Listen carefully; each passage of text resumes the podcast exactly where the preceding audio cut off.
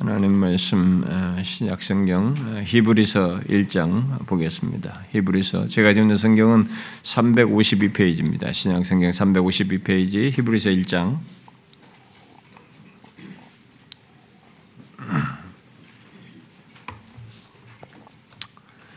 2절과 3절만 그냥 보도록 하겠습니다. 그중에 일부인데요. 2절, 3절 우리 같이 읽어봅시다. 시작. 이 모든 날 마지막에는 아들을 통하여 우리에게 말씀하셨으니 이 아들을 만유의 상속자로 세우시고 또 그로 말미암아 모든 세계를 지으셨느니라. 이는 하나님의 영광의 광채시요 그분의 영광이시냐. 그의 능력의 말씀으로 만물을 붙드시며 죄를 정결하게 하는 일을 하시고 높은 곳에 계신 지극히 크신 이의 우편에 앉으셨느니라. 아멘.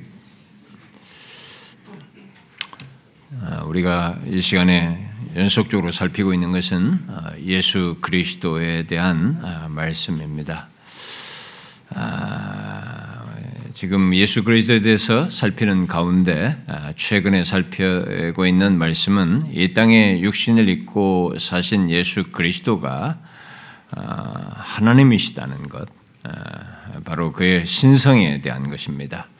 성경은 하나님이 육신이 되어 우리 가운데 거하셨다라고 함으로써 이 땅에 육신을 입고 사신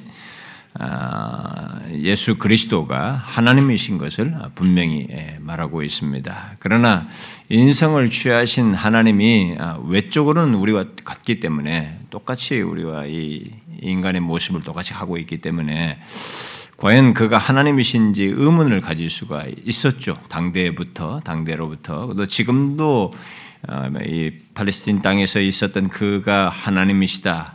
인간이었는데 그가 신이다, 하나님이다 이렇게 하면은 사람들은 다 의문을 갖죠.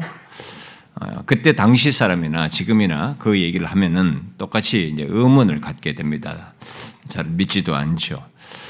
특히 예언대로 처녀 마리아에게 성령으로 잉태되어서 이렇게 구주로 나셨지만 똑같이 사람으로 이게 성장 과정을 어린아이에서부터 태아에서부터 해가지고 나서부터 어린아이 과정, 성장 과정을 다 갖고 또 그렇게 하면서 그 유대 땅에 바로 이 나사렛에서 사셨기 때문에 예수님 당시 사람들은 특히 나사렛 사람들 그 주변에서 보고 자라나는 과정을 다 지켜본 사람들에게는 그가 사람인 것 정도만 알지 그가 사람 이상으로 생각하는 것은 그들에게는 정말로 어려웠던 것이죠.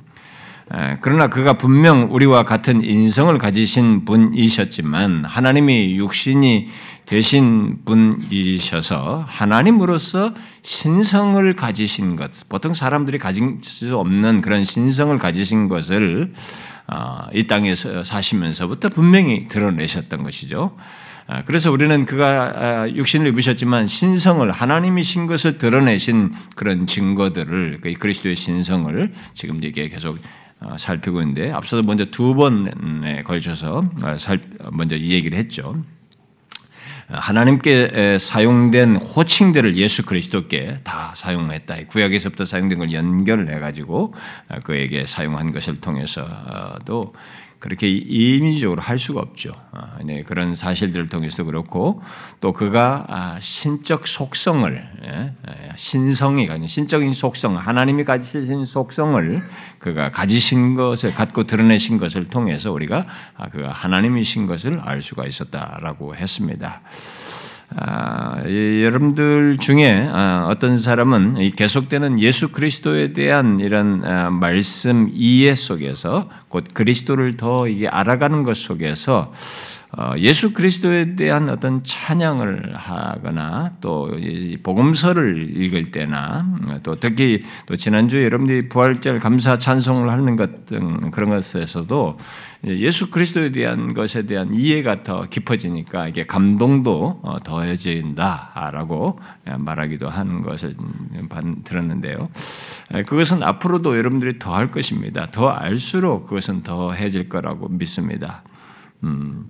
그래서 예수 그리스도에 대한 이해가 우리가 다 어느 정도 알고 오래 다니는 사람도 알고 있지만 좀 더 구체적으로 이렇게 세부적으로 알면서 또 이 말씀을 통해서 성령께서 우리에게 주신 감동과 이렇게 우리 정서도 이렇게 영향을 더 넓히시고 이지도 넓히 주셔서 그런 이해를 바탕으로 해서 예수 그리스도를 생각하게 되면 진짜 이 땅에 오신 하나님이 오셨다는 것이 이게 얼마나 신기하면서도 놀랍고도 너무 감사한지 찬송이 저절로 이렇게 하고 싶은 마음이 우러나게 된 거라고 믿습니다. 자, 그러면 이제 계속해서 예수 그리스도께서 신성을 지니셨음을 증거하는 성경의 또 다른 증거를 보도록 하면은요, 그것은 이제 아마 한 번 정도 제가 더 다음 시간에 할 것 같습니다만은 예수 그리스도께서 신적 속성을 가지시고 이제 행하신 지난 시간에는 신적 속성을 얘기했잖아요. 그런 신적 속성을 가지고 행하신 구체적인 신적 사역입니다. 근데 그가 행하신 신적 사역을 통해서 우리가 그가 정말 하나님이신 것을 알 수 있고 증거됐던 것이죠. 그러니까 그리스도께서 행하신 사역 속에 그의 신성이 생생히 증거되어서 나타났고 또 나타나고 있는 겁니다. 지금도 계속 그러시죠. 육신 인성을 그대로 가지고 계시지만 영화로운 인성이지만, 자, 우리는 성경에서 이 땅에 육신을 입고 사신 예수 그리스도께서 사람으로서 할 수 없는 다양한 신적인 사역을 흔하게 보이신 것을 성경의 기록을 통해서 보게 됩니다. 우리는 그것들을 한 6가지 정도로 신적인 사역을 행하신 것을 한 6가지 정도로 정리해서 말할 수 있다고 보는데요. 잘 생각해 보십시오. 우리가 이제 지식적으로 자꾸 듣지 말고 어쩌면은 똑같은 입장에 한번 놓여보면 됩니다. 그 현장, 그 시대로 들어가도 되고, 유대 땅에 있을 때, 똑같이 우리 모습, 인간의 몸을 입으신 그 모습 그대로를 보면 됩니다. 그분인데, 그가 행하시는 것 속에서 걸으시고 행하시는 모든 것 속에서 하나님이신 것을 알게 되는 것이거든요.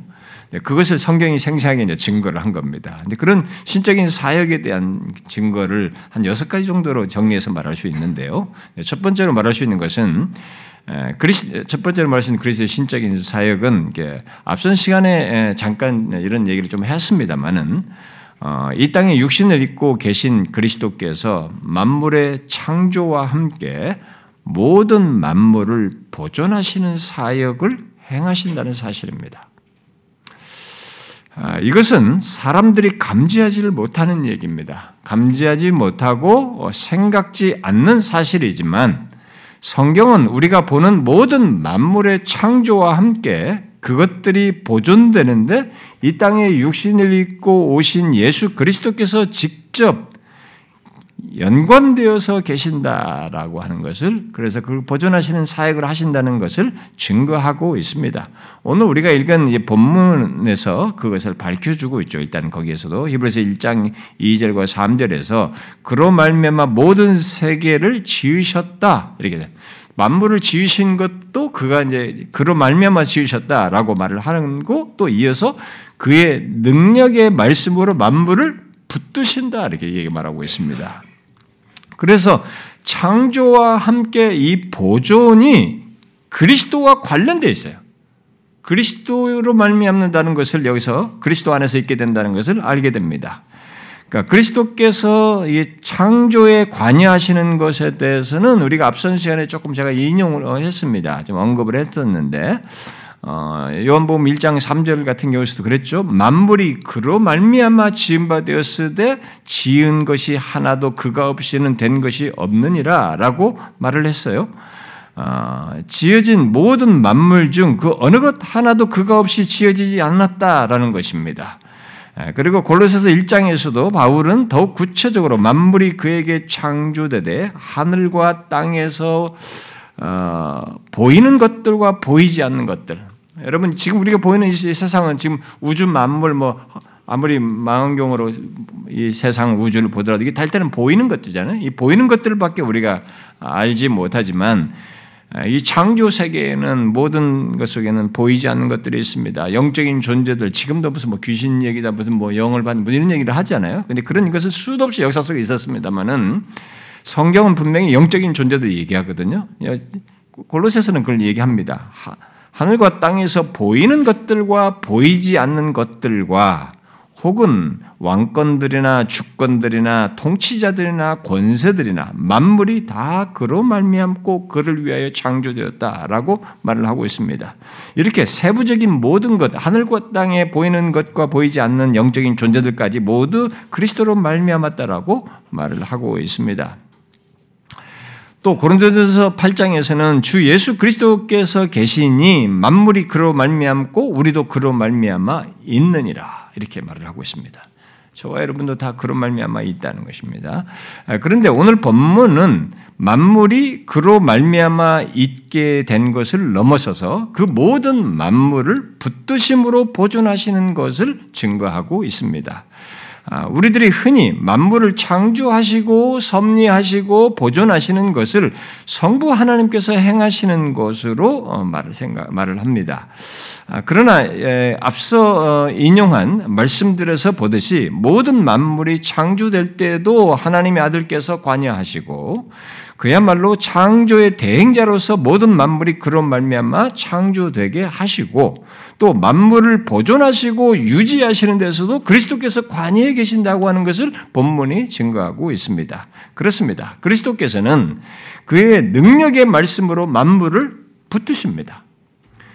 바울은 이 사실을 골로새서 1장 17절에서 만물이 그 안에 함께 섰느니라 라고 말을 하고 있습니다. 만물이 그 안에 함께 섰다라는 말은 많은 주석자들이 이 말 단어를 해석하듯이 만물을 유지한다라는 말입니다. 결국 만물이 그리스도 안에서 유지된다는 것입니다. 어떻게요? 히브리서 1장 말씀대로 그의 능력의 말씀으로 만물을 붙드심으로써입니다. 여러분은 이 사실을 알고 있습니까? 만물을 지탱하고 유지하고 보존하시는 일을 그리스도께서 하신다는 것이에요. 그의 말씀, 능력의 말씀으로. 이전에도 말했지만 사람들은 모든 만물이 우연하게 유지되고 있다고 생각합니다. 지금 돌아가는 이 세상 우주 만물과 그리고 우리가 살아가는 이 세상이 그냥 우연하게 다 돌아가고 있다고 생각합니다. 지구 밖에서 보면 이 지구는 공간에 떠있는 여러 수많은 이 별들 중에 하나거든요. 푸른 별로 아름다운 별로 이렇게 보인다고 합니다만은 공간에 떠있는 하나의 자그마한 그겁니다.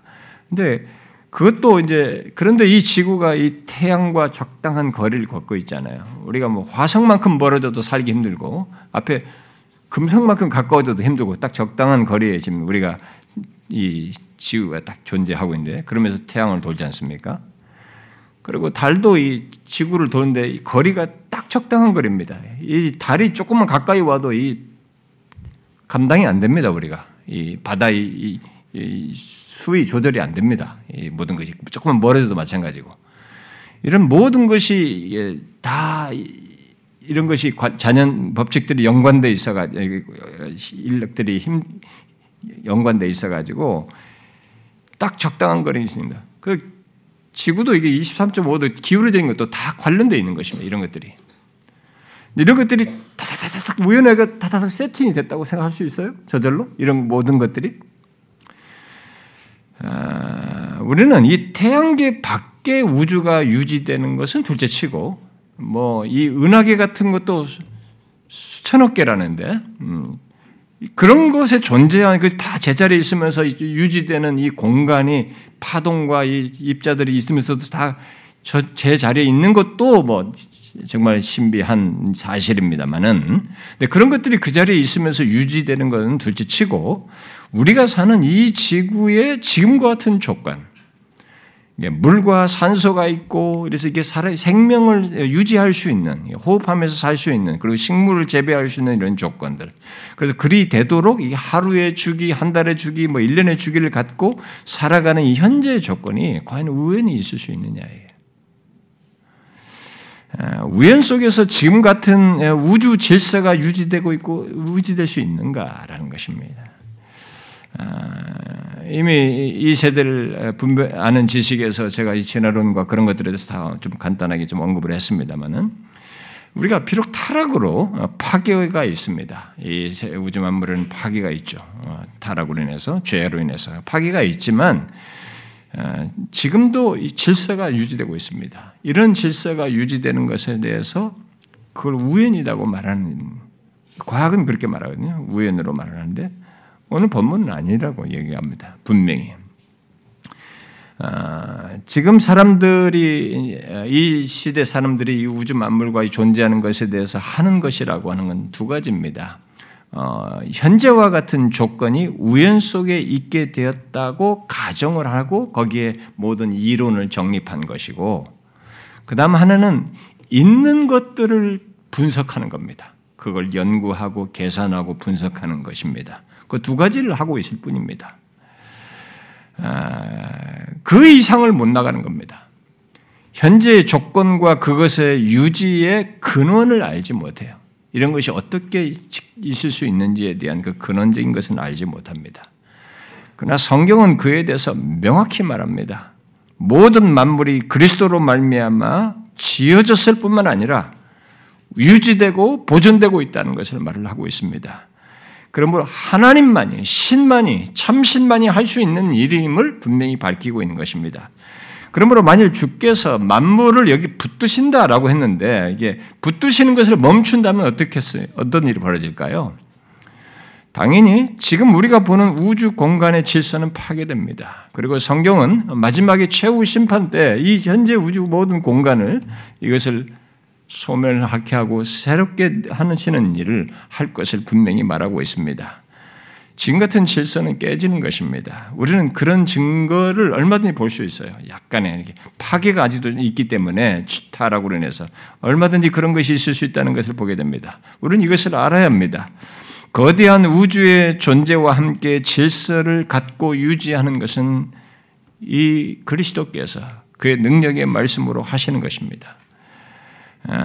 지금의 조건은 그가 붙드시는 것 속에서만 가능한 일인 겁니다. 주께서 이 땅에 육신을 입고 계실 때 이런 말씀을 하셨어요. 요한복음 5장에서 내 아버지께서 이제까지 일하시니 나도 일한다 그랬어요.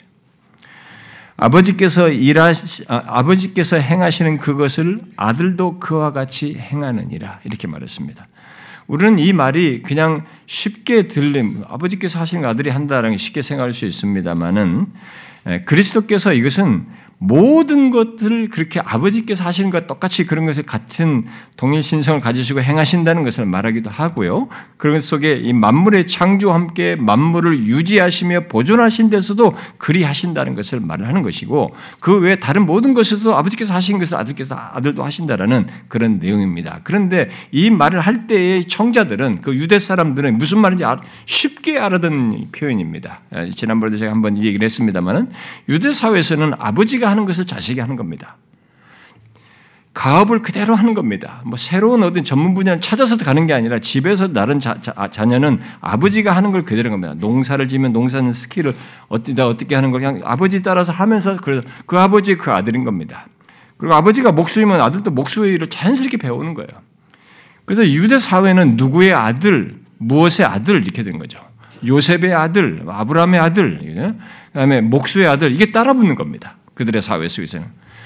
그런 이해를 가지고 있는 그 사람들에게 쉽게 얘기하는 겁니다. 아버지가 하신 걸 나도 한다. 똑같이 하는 거예요. 그러니까 아버지가 하시는 창조와 모든 보존이며 역사 속에 하시는 일을 똑같이 하시는 것이다. 그런 중에 지금 히브리서 기자는 창조를 유지하신 것을 아버지 그리스도께서 하시는 것을 얘기하는 것입니다.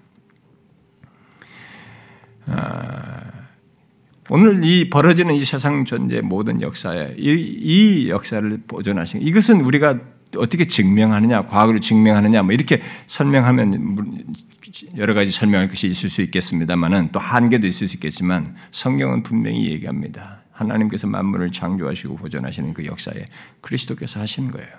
인성을 입으신 그분이 만물을 유지하고 있습니다. 지금 이 벌어진 우주 만물은 그가 붙드심으로써 존재하는 겁니다. 어느 날 이것이 무너질 때가 오는 겁니다. 우리는 이것을 알아야죠. 이게 그리스도의 신성을 증거하는 성경의 신적 사역에 대한 또 다른 하나의 설명인 것입니다. 그 다음 그리스도께서 신성을 드러내시는 사역으로서 말할 수 있는 것은 그가 행한 많은 이적입니다. 우리는 그것을 사복음서에서 굉장히 많이 봅니다. 우리 신적 속성을 얘기할 때도 잠깐 그런 얘기를 좀 했습니다만은 이적은 앞선 시간에서 제가 죽은 자를 살리는 거, 오병이의 사건 이런 것들도 제가 간단히 얘기를 언급을 했었죠. 네, 그런 많은 이적들을 이제 성경에 기록했는데, 그런데 그때도 제가 얘기했습니다만 이적은 사탄도 이게 모방을 하는 거죠. 여러분도 알다시피 과거 이집트의 마술사들이 모세가 하는 이적을 몇 가지 이미테이션을 하잖아요.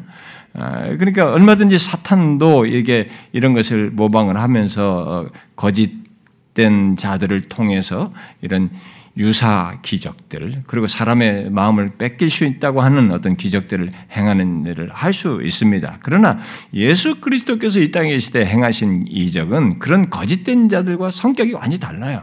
본질적으로도 다르고요.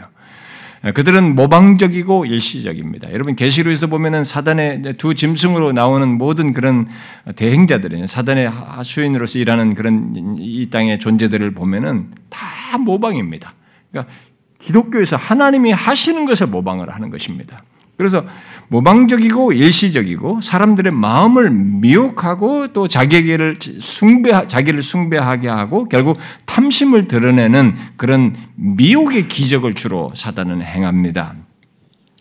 또 그리고 어떤 기적을 행했다고 하는데도 다시 병을 고쳤다고 하는데 좀 지나면 다시 돌아가.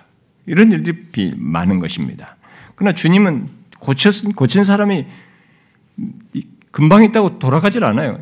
일어난 자 나면서부터 안전병이가 일어났으면 그 사람부터 죽을 때까지 이 사람이 특별한 일이 없나는 그대로 사는 겁니다. 암이 나왔다는데 좀 더 다시 암이 또 있다. 이 거짓된 기적이에요. 사단들이 이 거짓된 사람들이 하는 것입니다. 예수님의 이적은 성격이 다르죠. 근데 성경에서 보듯이 예수님께서 행하신 이적은 하나님께서 행하시는 초자연적인 역사를 자신이 행하시는 것으로서 하나님의 고유한 능력을 드러내는 것입니다. 물론 그런 이적은 모두 하나님과 그의 보내신 자 된 예수 그리스도 자신이 그 메시아이심을 드러내고 하나님의 뜻을 이루는 데 목적을 두고 있습니다. 저는 이 시간에 그런 이적들을 일일이 여러분들에게 말하고 싶지는 않아요. 너무 많으니까요. 그리고 사복음서 어디를 펴도 쉽게 읽을 수 있는 내용이기 때문에 단지 이제 중요한 몇 가지만 제가 좀 언급을 하면은.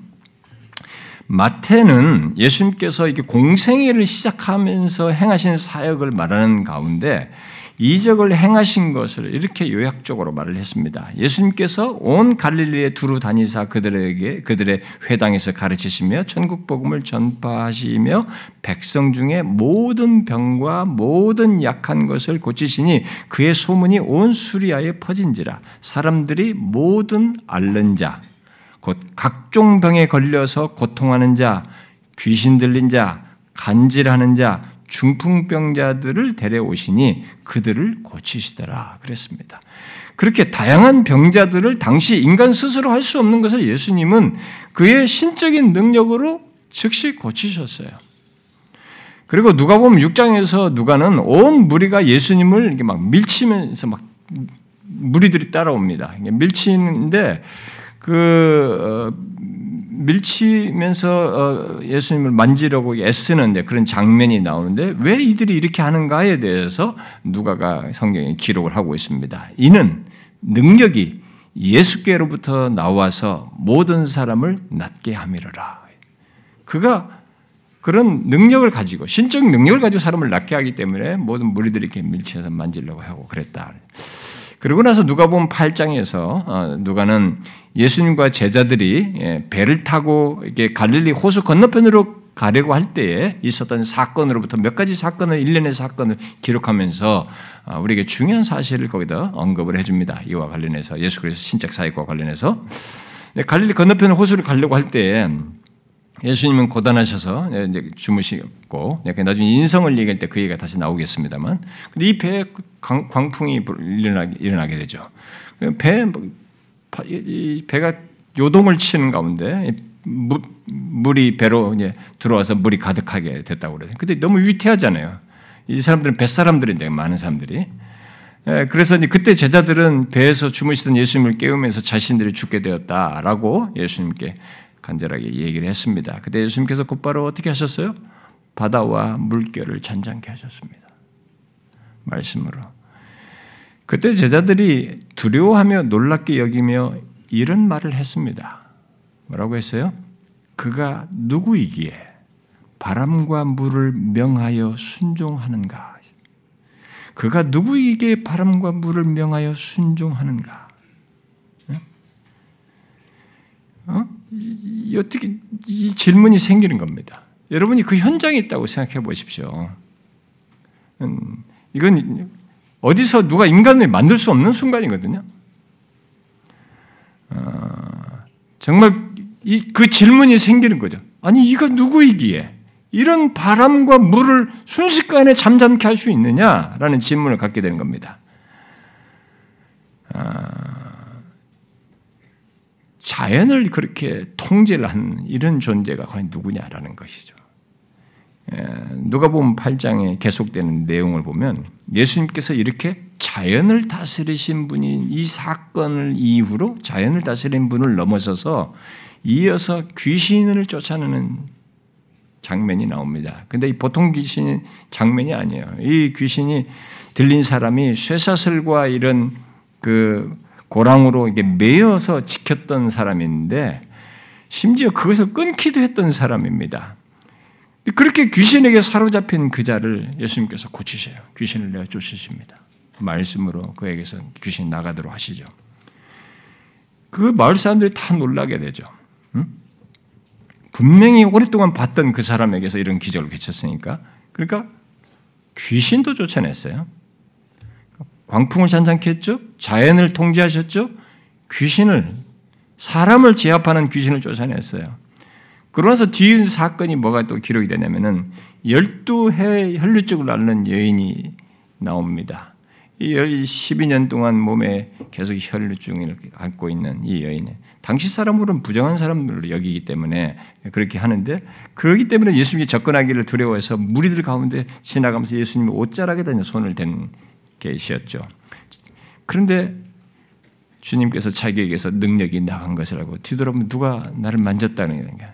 제자들은 아니 이 많은 사람들 중에서 누군가 만지겠지 당연히 만지죠. 그걸 물으십니까? 이런 식이 하니까 예수님은 이제 알고 그 여인을 말하고 싶었던 겁니다. 이 여인의 믿음이 있었기 때문에 그렇게라도 하면 나을 거라고 믿고 있었기 때문에 자기에게서 능력이 나가서 이 여인이 고침받은 걸 알았기 때문에 예수님은 뒤돌아보고 물은 거죠. 그런데 진짜 이 혈루증 앓는 이 여인이 나음받고 그의 여인의 믿음을 주님께서 칭찬하시죠. 이런 못 고치는 질병을 고치는 사건이 연결돼서 나옵니다. 그리고 뒤에 또 다른 사건이 나오는데 그게 죽은 야이로의 딸을 살리는 겁니다. 자, 자연을 잔잔케 하죠. 자연을 통제했죠. 귀신을 쫓아냈죠. 인간이 못 고치는 질병을 고쳤죠. 죽은 자를 살렸어요. 누가복음 8장에서 누가는 앞에 질문했던 질문에 대한 대답을 하는 겁니다. 그가 누구이기에 이렇게 할 수 있는가라는 질문에 대한 답을 명확히 하는 겁니다. 여러분 이 세상에 누가 자연을 통제하며 귀신을 쫓아내며 못 고치는 질병을 고치고 죽은 자를 살릴 수 있습니까? 이건 하나님이 아니면 할 수 없는 겁니다. 인간은 할 수 없는 거예요. 예수님께서 부활 승천하신 뒤에 베드로와 요한이 기적을 행한 사건이 있었죠. 성전 미문에서 구걸하던 나면서부터 이게 걷지 못하던 사람을 나사렛 예수의 이름으로 일어나라. 내가 너에게 은과 금은 줄 것이 없지만은 일어나라. 이 사람이 일어난 사건.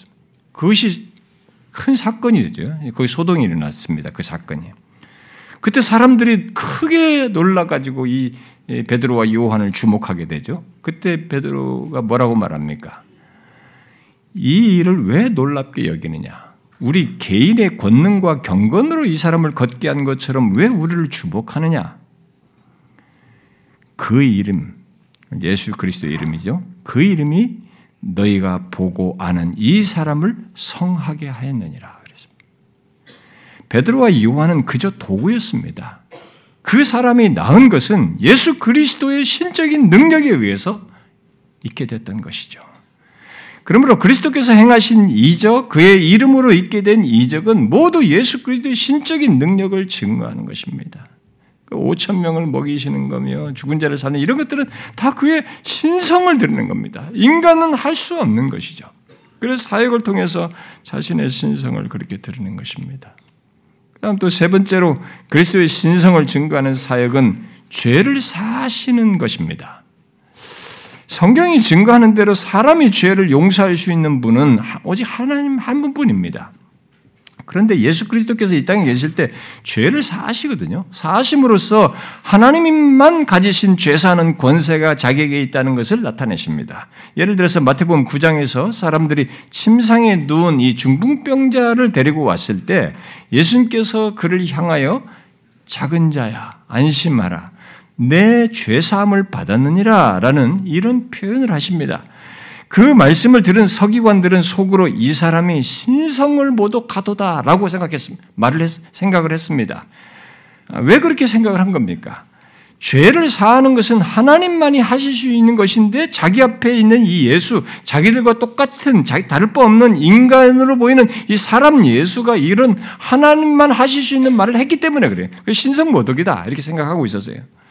그들이 가진 생각, 곧 사람의 죄를 사하는 것은 오직 하나님만이 하실 수 있다는 것은 맞는 생각이었어요. 성경적이고 맞는 얘기입니다. 그렇지만 자기 앞에 계신 예수님이 그러실 수 있는 하나님이시라는 것, 곧 신성을 가지시고 죄를 사하시는 권세를 가지신 분이신 것을 그들은 알지 못했던 것입니다. 그래서 예수님은 그들의 생각을 아시고 말씀하시는 가운데 이렇게 말씀하셨어요. 인자가 세상에서 죄를 사하는 권능이 있는 줄을 너희로 알게 하려 하노라 라고 하시고 그렇게 죄를 사하시는 권세를 말로만 하시는 것이 아니라 당시 부정한 자로 취급되고 있는 보통 그 죄로 인해서 있게 된 인간의 비극의 한 케이스로 말하는 이 중풍병자를 고치세요. 고치시죠? 뭐라고 말합니까? 중풍병자에게 일어나 내 침상을 가지고 집으로 가라 하시니 그가 일어나 집으로 갔다라고 기록하고 있습니다. 그리고 누가복음 7장에서 예수님은 죄인으로 낙인 찍힌 여인이 뭐 창녀로 보든 어쨌든 주변 사람들이 다 이 여인은 정말 죄인이다 이렇게 생각하는 그 여인입니다. 근데 그 여인이 이 바리새인 시몬의 집에 예수님이 오셨다는 얘기를 듣고 그 여인에게 예수님께 다가가서 자기가 가지고 있었던 이 향유, 값비싼 향유를 예수님께 붓습니다. 그것을 보고 이 바리새인은 속으로 생각하는 거죠. 아니 이 사람이 진짜 제대로 된 선지자가면 저 여자가 어떤 여자인지 알 것인데 저걸 가만히 있네? 라고 속으로 생각한 거죠. 그렇게 생각했을 때 바리새인 시몬에게 예수님께서 말씀하시죠. 그의 많은 죄가 사하여졌도다. 이는 그의 사랑함이 많음이니라 라고 말씀하시고 그 여인에게 이렇게 덧붙입니다. 내 죄 사함을 받았느니라. 죄 사함을 받았다고 말씀하셨어요. 이렇게 예수님께서 죄를 사하시는 것은 모두 하나님께 대하여 지은 죄에 대해서 그렇게 그 죄를 사하시는 것, 용서하시는 것을 말하는 것입니다. 그것은 서기관들의 생각대로 하나님만 하실 수 있는 것인데 정말 예수님께서 하신 것입니다. 물론 죄 지은 것을 사하려면 죄를 용서할 근거가 있어야 됩니다. 우리 성경의 전체 내용을 놓고 보면 근거가 있어야 돼요. 바로 죄 지은 자의 죄를 대속해야만이 죄를 사할 수 있습니다. 그러므로 예수님께서 죄를 사하시는 것은 결국 자신이 그 일을 이루실 것에 근거해서 말씀하시는 것이에요. 예수님은 나실 때부터 마태복음 1장에서 자신이 그것을 위해 오신 분으로 말씀을 하셨죠. 죄를 위해서 해결하기 위해서 오신 분으로 그리고 공생애를 시작할 때에도 바로 그 일을 하실 분으로 예수님을 말을 하죠. 세례 요한이 말하지 않습니까? 요한복음 1장에서 예수님을 가리켜 뭐라고 말합니까? 보라, 세상 죄를 지고 가는 하나님의 어린 양이로다 그랬어요. 죄 사하시는 권세를 가지신 분이 우리의 죄를 사하시기 위해서 우리의 죄를 지고 하나님의 어린 양으로서 십자가로 나아가시는 것을 말해주는 겁니다. 그리고 실제로 십자가에서 대속의 죽음을 당하시죠. 예수 그리스도께서는 바로 그 대속의 근거에서 자기에게 나오는 자에게 죄 사함을 말씀을 하신 것이에요.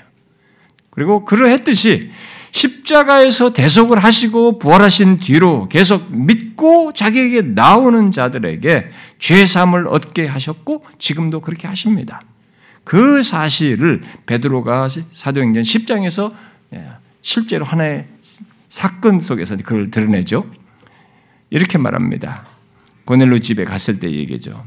그에 대하여, 그리스도에 대하여죠. 그에 대하여 모든 선지자도 증언하되 그는 믿는 사람들이 다 그의 이름을 힘입어 죄사함을 받도다 하였느니라.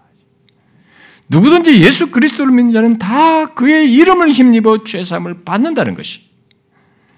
실제로 예수 그리스도의 대속 이후에 그 대속에 근거하여서 죄 사하시는 권세를 가지신 예수 그리스도께 나옴으로 또 그를 믿음으로 수많은 사람들이 죄 사함을 얻게 됐습니다.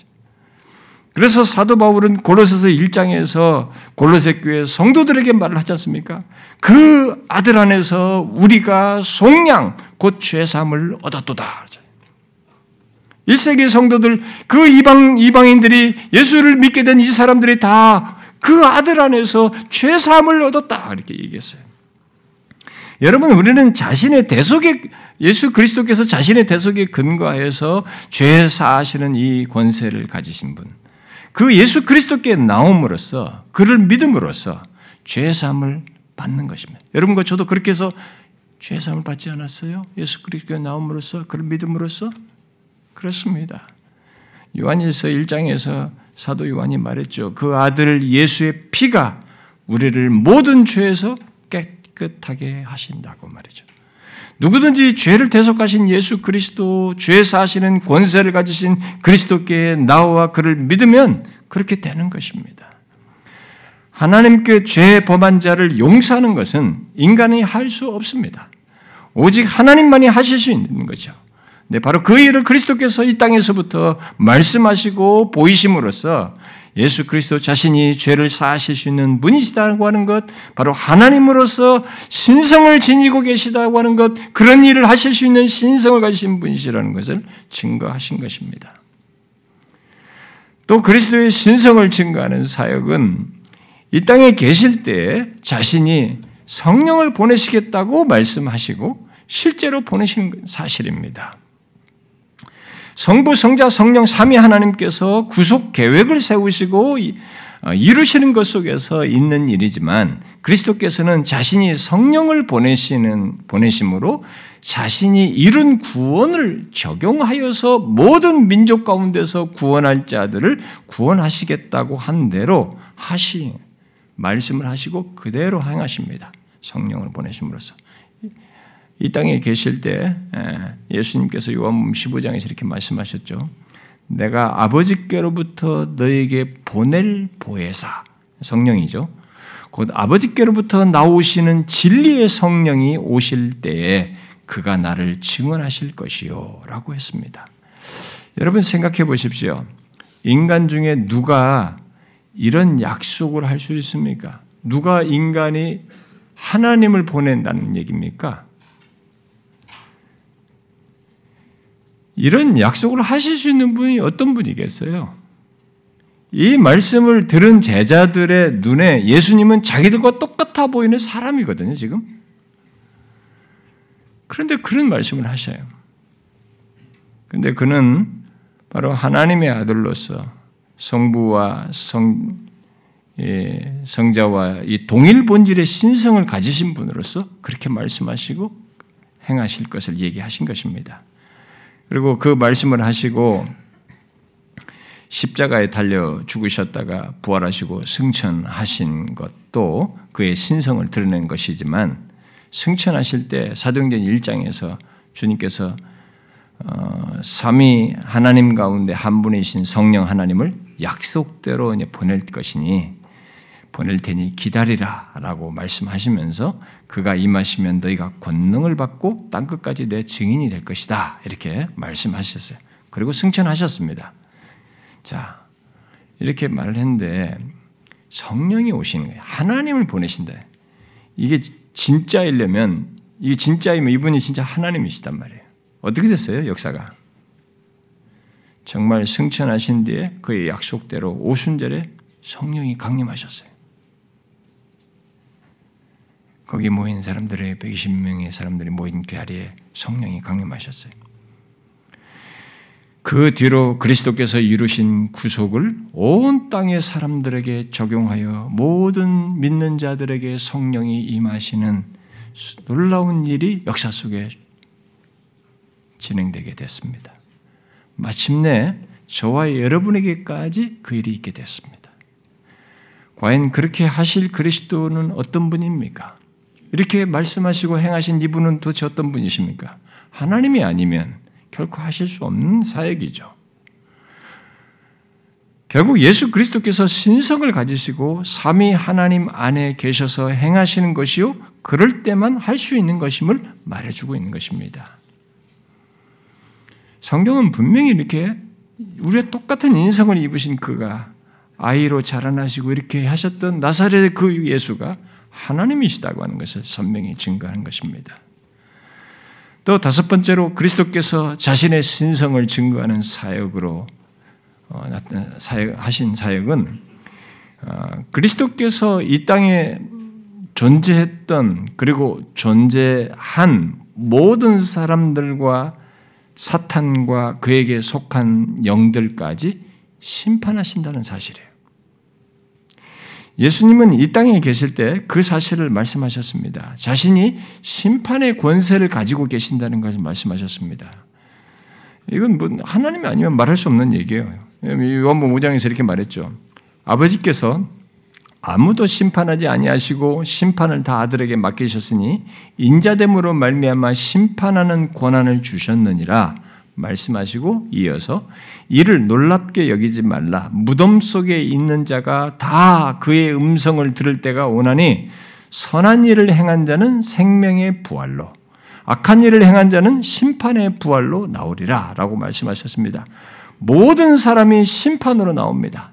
그러니까 이 세상에 존재했던 모든 존재는 다 심판으로 남아. 심지어 영적인 존재들, 그 악한 영들까지도 사탄에 속한 모든 존재들까지 다 최후의 심판 앞에 나옵니다. 심판으로 나올 때 그 모든 사람들이 특히 모든 사람들이 심판으로 나올 때 그리스도의 음성을 듣고 나오게 됩니다. 곧 그리스도께서 모든 사람을 심판하는 권세를 가지고 모든 사람들을 부활로 나오게 하는 것입니다. 그들 각각이 생명의 부활로 나오든 심판의 부활로 나오든 뭐 예수를 믿는 사람들은 생명의 부활로 나오게 했고 믿지 않는 자들은 심판의 부활로 나오겠습니다만 어떤 식의 부활로 나오든 모두가 부활로 나오도록 하여서 그들 모두에 대한 최후의 심판을 행하신다는 것이 그야말로 그리스도께서 최후의 심판주로서 의인과 악인을 심판하시고 또 악한 영들까지 심판하실 것을 말하는 것입니다. 그래서 사도 베드로는 고넬료 집 사람들에게 설교할 때 예수 그리스도를 하나님이 살아있는 자와 죽은 자의 재판장으로 정하신 자라고 말을 했습니다. 그리고 바울도 디모데후서 4장에서 하나님 앞과 살아있는 자와 죽은 자를 심판하실 그리스도 예수라고 말을 했습니다. 그렇습니다. 예수 그리스도는 십자가에서 대속하시고 부활 승천하여서 하나님 보좌에 앉으심으로 하나님이 정하신 심판주로서 살아있는 자와 죽은 자를 심판하실 분이십니다. 그리스도께서는 자신이 그런 심판주로서 권세를 가지고 계시다는 것을 이 땅에 계실 때부터 말씀을 하셨어요. 바로 살아있는 자든 죽은 자든 모든 사람의 심판주로서 심판하는 권세를 가지고 계시며 특히 그리스도께서 다시 오셔서 심판하실 때 그 순간 살아있는 자와 이미 죽은 자 모두를 심판하실 것을 얘기하신 것입니다. 계시록 20장은 마귀와 그에게 속한 자들이 불과 유황 못에 던져져서 세세토록 밤낮 괴로움을 받을 것이라고 말을 하고 있습니다. 그런 심판의 결과로서 있게 되는 것입니다. 자, 생각해 보십시오. 그렇게 이 세상에 태어난 모든 존재들과 악한 영들까지 다 심판하시는 심판주로 말하는 이 그리스도. 이 땅에 오셨던 그분이에요. 우리와 똑같이 육신 입으신 그분입니다. 그분이 이런 분으로 얘기를 하고 있어요. 이 사실은 예수 그리스도가 하나님이시다는 걸 얘기하는 거죠. 신성을 가지시고 행하시는 분이신 것을 증거하고 있는 것입니다. 마지막으로 그리스도께서 신성을 가지고 계심을 증거하는 사역으로 말할 수 있는 것은 심판주로서 모든 인격을 가진 존재들을 심판하시되 그 가운데서 자기를 믿는 자들을 구원하시는 구원주로서 행하신다는 것입니다. 여러분, 누가 누구를 구원합니까? 이게 사람이 할 수 없는 일이에요.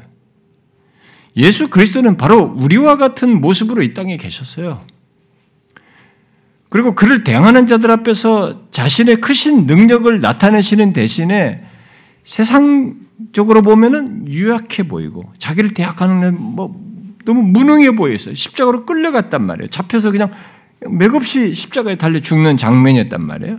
그렇지만 그는 그 어떤 인간도 하지 못하는 일, 바로 우리를 죄에서 우리를 구원하기 위한 일을 하시는죠. 그래서 바로 죄에서, 그리고 그 죄로 인한 저주에서, 그리고 사탄의 권세에서 구원하시는 분이심을 나타내십니다. 나실 때부터 그의 이름을 예수라라, 이 나실 분을 예수라라고 했을 때부터 그 말이 그 뜻이죠. 그가 자기 백성을 그들의 죄에서 구원할 자이심이라 라고 했습니다. 그리고 공생애를 시작하여서 그리스도께서 요한복음 3장에서 말씀하신 것이 그거죠. 그를 믿는 자마다, 결국 자기죠. 그리스도를 믿는 자마다 멸망하지 않고 영생을 얻게 하려 한다라고 말씀했습니다. 그런 구원을 주시는 분이시다. 그리고 곧바로 이어서 예수님은 하나님이 그 아들을 세상에 보내신 것은 그로 말미암아 세상이 구원을 받게 하려 하심이라 라고 말을 했습니다. 또 요한복음 10장에서 예수님은 내가 문이니 누구든지 나로 말미암아 들어가면 구원을 받으리라 라고 말씀했습니다. 그리고 바울은 로마서 10장에서 누구든지 주의 이름을 부르는 자는 구원을 얻으리라 라고 얘기했습니다. 예수 그리스도를 구원하시는 분으로 얘기했어요. 이렇게 예수 그리스도로 말미암아서 구원을 받는다고 말하면서 우리를 구원하는 사역을 행하시는 구원주로 이 얘기를 하고 있습니다. 그런데 그 구원이 무엇으로부터 구원이냐라는 거예요. 바울은 고린도후서 5장에서 죄를 알지도 못하신 그리스도께서 우리를 대신하여 죄가 되심으로써 우리들이 그 안에서 하나님의 의가 된다는 사실을 말하고 있습니다. 그리하여서 우리의 구원이 바로 죄로부터의 구원이다라는 것을 얘기합니다. 사람들은 구원하면, 그리고 나를 구원해주는 구원자 하면은 그 구원자를 내가 이 땅에서 살면서 겪는 어떤 삶의 환경이나 또 어떤 문제나 어려움 등 고통, 질병 이런 것에서 벗어나게 해주는 것을 구원으로 생각을 해요. 그런데 잘 보십시오. 다 지나가는 일이에요. 또 질병을 낳지만 또 다른 질병이 그 다음에 걸릴 수 있어요. 이 어려운 위기를 극복하는 거지만 또 다른 위기가 또 올 수 있습니다. 그냥 일시적인 것들이에요. 그런 것들을 가지고 진정한 의미의 구원이라고 볼 수가 없죠. 그건 위기 탈출, 위기 해결, 이 정도 되는 거죠. 근데 사람들이 그때 당시도, 예수님 당시도 보면은 로마의 압제에서 구출해주는 걸, 이런 것을 구원으로 생각했단 말이에요. 네, 그런 것들로부터 건져내는 것은 성경이 말한 구원도 아니고, 진짜 구원도 아닙니다. 왜냐면 다 그런 상태로 다시 놓이게 되고, 특히 죽음의 문제가 있잖아요. 죽음의 문제가 남아있기 때문에 그렇습니다.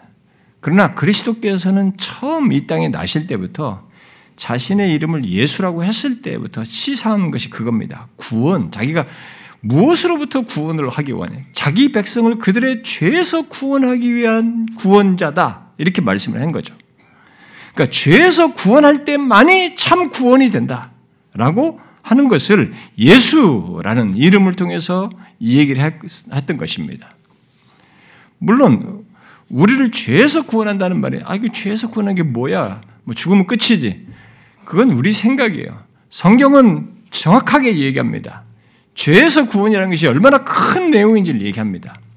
죄에서 구원한다는 것은 죄 범한 자에게 있는 죄의 책, 자기가 그 죄에 대해서 져야 할 책임 등, 그리고 그 죄로 말미암아서 있게 되는 저주, 그것으로부터 구원을 얘기하는 겁니다. 죄에서 구원이라는 것은 그거예요. 여러분, 죄로 말미암은 저주가 무엇인지 아세요? 이 세상 사람들이 죄로 말미암은 저주를 알지 모릅니다. 죄는 쉽게 지을 줄 알지만 죄로 말미암은 저주를 알지 못합니다. 그것은 일단 하나님과의 관계를 이게 단절된 상태에서 사는 것부터가 이 죄로 말미암은 저주예요. 그리고 이 땅에서부터 겪는 수많은 비참함들도 다 악과 고통도 다 죄로 말미암은 것들입니다. 그럼 모든 비참한 것도 인간이 생긴 것이 다 그렇습니다. 그리고 마침내 죽는 것이 죄의 싹신이라고 그랬어요. 죄의 싹슨 사망이다. 죄로 말미암은 저주는 그겁니다. 죽음이에요. 그런데 그것이 끝나지 않아요.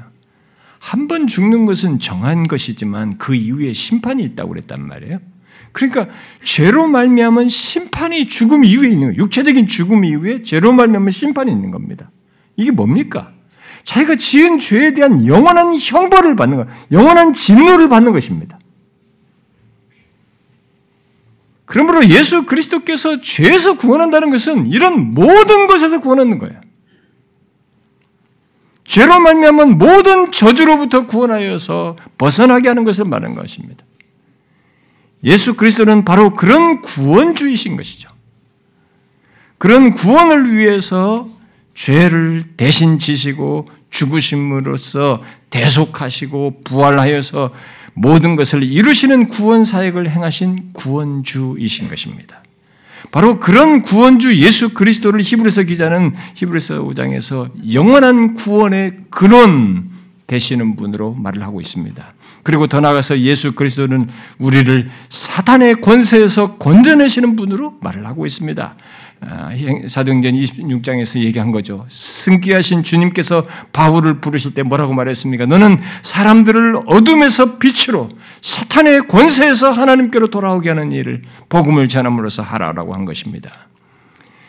자, 생각해 보십시오. 그 누가 죄와 죄로 말미암은 저노, 죄로 인한 저주와 그리고 대표적으로 사망과 함께 영원한 형벌로부터 구원을 하고 또 사탄의 권세에서 구원해낼 수 있는 것입니까? 인간의 능력으로 할 수 있는 것입니까? 인간은 자신이 범한 죄 하나도 해결 못합니다. 못 지워냅니다. 여러분들이 10년 전에 하루 전에 범한 죄를 지워낼 수 있습니까? 못 지워냅니다. 그건 하나님 앞에서. 죄 하나도 해결하지 못하고 오히려 그 죄로 인해서 사망과 심판을 인간은 모두 받아야 되는 것입니다. 그런 사람에게 구원을 말하려면 바로 그 모든 것에서 영원히 구원하는 것이어야만 하는 것입니다. 구원, 그런 모든 것 죄와 죄로 말미암은 저주와 사단의 권세로부터 구원할 때만이 구원이라는 말이 진정한 의미를 갖는 것입니다. 단순히 이 세상에서 힘든 것과 일시적인 고통을 해결하거나 로마의 압제 같은 것에서 벗어난 것은 일시적인 위기 탈출이지 구원이 아닙니다. 그 누구도 해결 못하는 죄와 그 죄로 인한 영원한 저주에서 구원할 때야 참 구원입니다. 그런데 그걸 예수 그리스도께서 하신 거예요. 예수 그리스도께서 그 구원을 위해서 모든 일을 행하신 것입니다. 그리고 구원을 위해 행하신 것에 근거해서 죄 있는 자들을 죄와 죄로 인한 모든 저주로부터 구원을 하시는 것입니다. 여러분, 그 누가 이 같은 일을 하실 수 있어요? 그것은 죄 없으신 분이시요 공의를 따라 모든 것을 만족하여 하는 것 속에서 구원하실 수 있는 하나님, 오직 하나님 한 분만이 하실 수 있습니다. 그러므로 인성을 취하셨음에도 예수 그리스도께서 우리를 죄와 죄로 말미암은 저주에서 구원하신다는 것은 그가 인성만 갖지 않고 신성을 지니시고 계시다고 하는 것을 강력하게 증거한 것입니다. 어떤 사람, 곧 죄 있는 사람의 죄와 죄로 말미암은 저주, 곧 사망과 영원한 형벌로부터 구원하는 것은 여러분이나 저나 누구도 이 세상에 어떤 사람도 할 수 없고 오직 하나님, 이 예수 그리스도 그분 안에서만 할 수 있는 것입니다. 그것을 그리스도께서 하셨어요. 신인으로서 인간이지만 또한 참 하나님으로서 하신 것입니다. 신성을 가진 하나님으로서 하신 것입니다. 여러분, 이 땅을 사셨던 예수 그리스도 우리처럼 어린아이로 태어나서 똑같이 사셨지만 그분이 이 땅을 거시면서 행하셨던 이 모든 것 속에 어느 것 하나도 다 지켜보십시오. 외형은 사람이지만 그는 만물을 창조하시고 유지하시는 분이에요. 그 신성을 가지셨다고요. 만물을 보존하시는 것이. 초자연적인 기적들을 많이 행하시잖아요. 죄를 사하시지 않습니까? 성령을 보내시겠다고 하면서 성령을 보내시잖아요. 산자와 죽은 자를 심판하시는 권세를 가지시고 말씀을 하시잖아요. 무엇보다도 우리를 죄에서 또 죄로 말미암은 저주로부터 영원한 형벌로부터 사망으로부터 구원하시는 일을 하시지 않습니까? 우린 그가 우리와 같이 육신을 입으셨지만 진실로 참 하나님으로서 신성을 지니신 분인 것을 명확히 이 성경의 명확한 증거들과 근거 기록들을 통해서 보게 되는 것입니다. 여러분, 우리가 믿는 예수 그리스도, 우리가 많이 들어 알고 있는 예수 그리스도, 우리와 같이 이 땅을 걸으시며 행하신 예수 그리스도, 그가 분명히 우리와 같이 인성을 가지셨지만 동시에 그는 신성을 지신 하나님으로서 이 땅을 사셨고 그 모든 것을 행하시며 우리를 구원코자 하셨습니다. 그러므로 우리가 믿는 예수 그리스도는 여러분들이 부활절 지난주에 감사 찬양한 대로 그의 모든 것, 그런 그의 모든 행하신 것 속에 우리를 향한 그 사랑이 정말 놀랍고도 놀랍도다 라고 밖에 말할 수가 없고, 또 여러분들이 찬양했죠. 육신을 입고 오신 분, 주 독생자 예수, 독생자 하나님, 하나님 독생자 예수라고 그랬죠. 그가 우리의 죄를 사하셨다고 했죠. 그리하여 그는 죽음을 이기신 분, 원수를 이기신 주님이시고 큰 기적을 행하시는 분이고 세계를 만드신 분으로서 그를 예배할 수밖에 없다고, 그를 예배해, 그를 찬양해라고 했죠. 그러면서 바로 여러분들이 찬송 가사 속에 했잖아요. 바로 그분이 우리의 하나님이다. 맞습니다. 육신을 입고 오셨지만 그는 우리의 하나님이십니다. 나의 하나님이시죠. 그가 우리와 함께 계시며 우리 가운데 임재하시는 것입니다. 이 사실이 얼마나 복되고 복된지요. 신성을 지니시고 우리의 구원을 위해 모든 일을 행하셨다는 것은 바로 그분이 우리의 하나님이시다는 것을, 그리하여 우리와 항상 함께 하시며 우리 가운데 임재하셔서 우리의 구원의 최종을 이루신다는 것이, 그가 우리의 구원주라는 것이 얼마나 우리에게 위로가 되고 힘이 되는지. 제가 이 얘기하지만은 예수 그리스도를 아는 것은 가벼운 것이 아닙니다. 모르는 사람에게는 예수가 가볍게 여기고 우습게 여길 이름이고 믿어서 뭐 하나 할지 모르지만 여러분이 알고 나서는, 예수를 믿고 나서 알게 되는 사실이 뭡니까? 예수를 믿게 된 것이 어떤 가치가 있는 겁니까? 무한한 가치가 있는 것입니다. 그는 우리의 하나님이십니다. 얼마나 큰 위로인지 몰라요. 제가 그 찬송 한 10번 들었어요. 제가 내용이 이 말씀이었기 때문에 10번도 더 들었습니다. 그는 우리의 하나님이십니다. 나의 하나님이시.